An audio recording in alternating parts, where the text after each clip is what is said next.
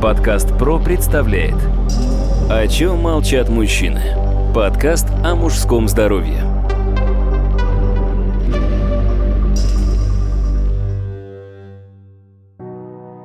Здравствуйте, дорогие друзья, у микрофона Сергей Чеботков, и мы продолжаем наш откровенный и квалифицированный разговор о мужском здоровье. У нас в студии мой постоянный собеседник, эксперт, доктор медицинских наук, профессор, врач-уролог Павел Сергеевич Козласов. Павел Сергеевич, здравствуйте. Здравствуйте, Сергей.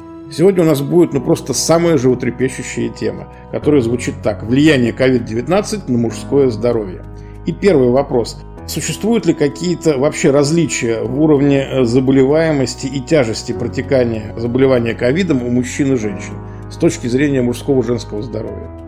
К счастью или к сожалению, здесь ответ такого однозначного нет. На самом деле те исследования, которые проходили, они не видят различий ни между полом, есть э, различия между возрастом, соответственно, у молодых, как правило, протекает чуть легче заболевание, однако вот последний штамм, который пришел у нас индийский, а, как показывает практика, он поражает больше молодых, наоборот, чем возрастных пациентов. Таким образом, какого-то различия между мужчинами и женщинами у нас здесь нету абсолютно.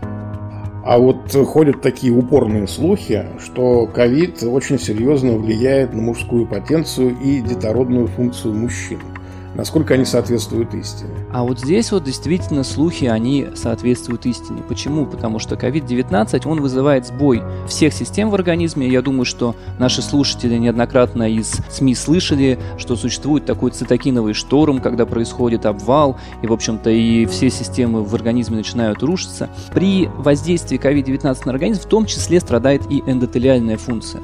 Эндотелиальная функция, собственно, это функция, отвечающая за поддержания в норме сосудистой стенки. Соответственно, когда эта функция начинает страдать, то у нас вырабатывается меньше оксида азота, который отвечает за расширение сосудов. Соответственно, наши артерии, питающие э, половой член, они начинают хуже работать, и это может приводить к дебюту нарушения эрекции, то есть эректильной дисфункции. Это первая часть. Вторая часть уже доказано, что пациенты, перенесшие COVID-19, у них отмечаются изменения в спермограмме. Опять же, за счет того, что идет тотальное поражение организма, поражаются не только легкие, которые страдают в большей степени. Плюс к этому у нас идет кислородное голодание, которое неизбежно влияет и на функцию яичек. У людей происходит нарушение сперматогенеза и страдает детородная функция. Таким образом, COVID-19 он опасен не только с точки зрения поражения легких, он также опасен с точки зрения и нарушения эрекции, с точки зрения потенции и с точки зрения сохранения детородной функции. Подкаст ПРО представляет О чем молчат мужчины? Подкаст о мужском здоровье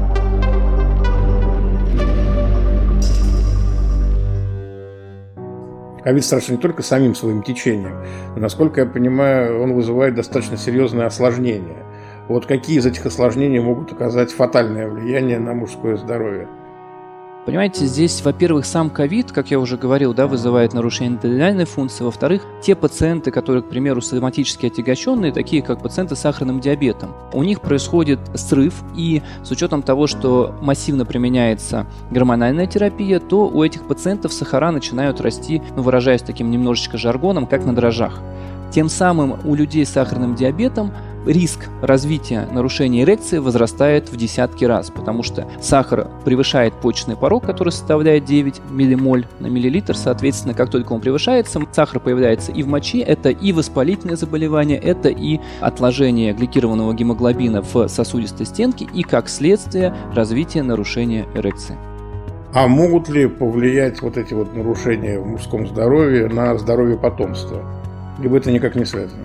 Однозначного ответа у нас нет, потому что у нас нет таких больших рандомизированных исследований. Однако, как я уже говорил, с учетом того, что происходит нарушение сперматогенеза, и вероятность зачатия действительно может уменьшиться у людей переболевших. Поэтому, опять же, как и руководство нашей страны, как и большинство руководителей клиник, э, я хочу призвать всех к тому, чтобы вакцинироваться, для того, чтобы мы поборолись, собственно, с этой пандемией и тем самым не только спасли свою жизнь, но и сохранили свое мужское здоровье.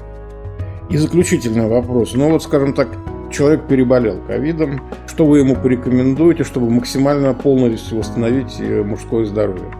На самом деле здесь вопрос такой довольно открытый. Почему? Потому что сейчас разрабатываются программы реабилитации, и действительно люди, переболевшие ковидом, они требуют последующем реабилитации. Это не некий банальный грипп, о котором довольно часто многие говорили. Это действительно серьезное заболевание, которое требует последующем реабилитации, прохождения и лечебной физкультуры, и физиотерапии, и прохождения восстанавливающей терапии легочной системы, и восстановления собственной эндотелиальной функции. То есть таким образом люди, которые переболели и переболели в тяжелой форме, наверное, самое главное, что следует им посоветовать, это нужно обращаться к реабилитологам, отправляться на санаторно-курортное лечение и не запускать все это, потому что это может иметь потом отголоски.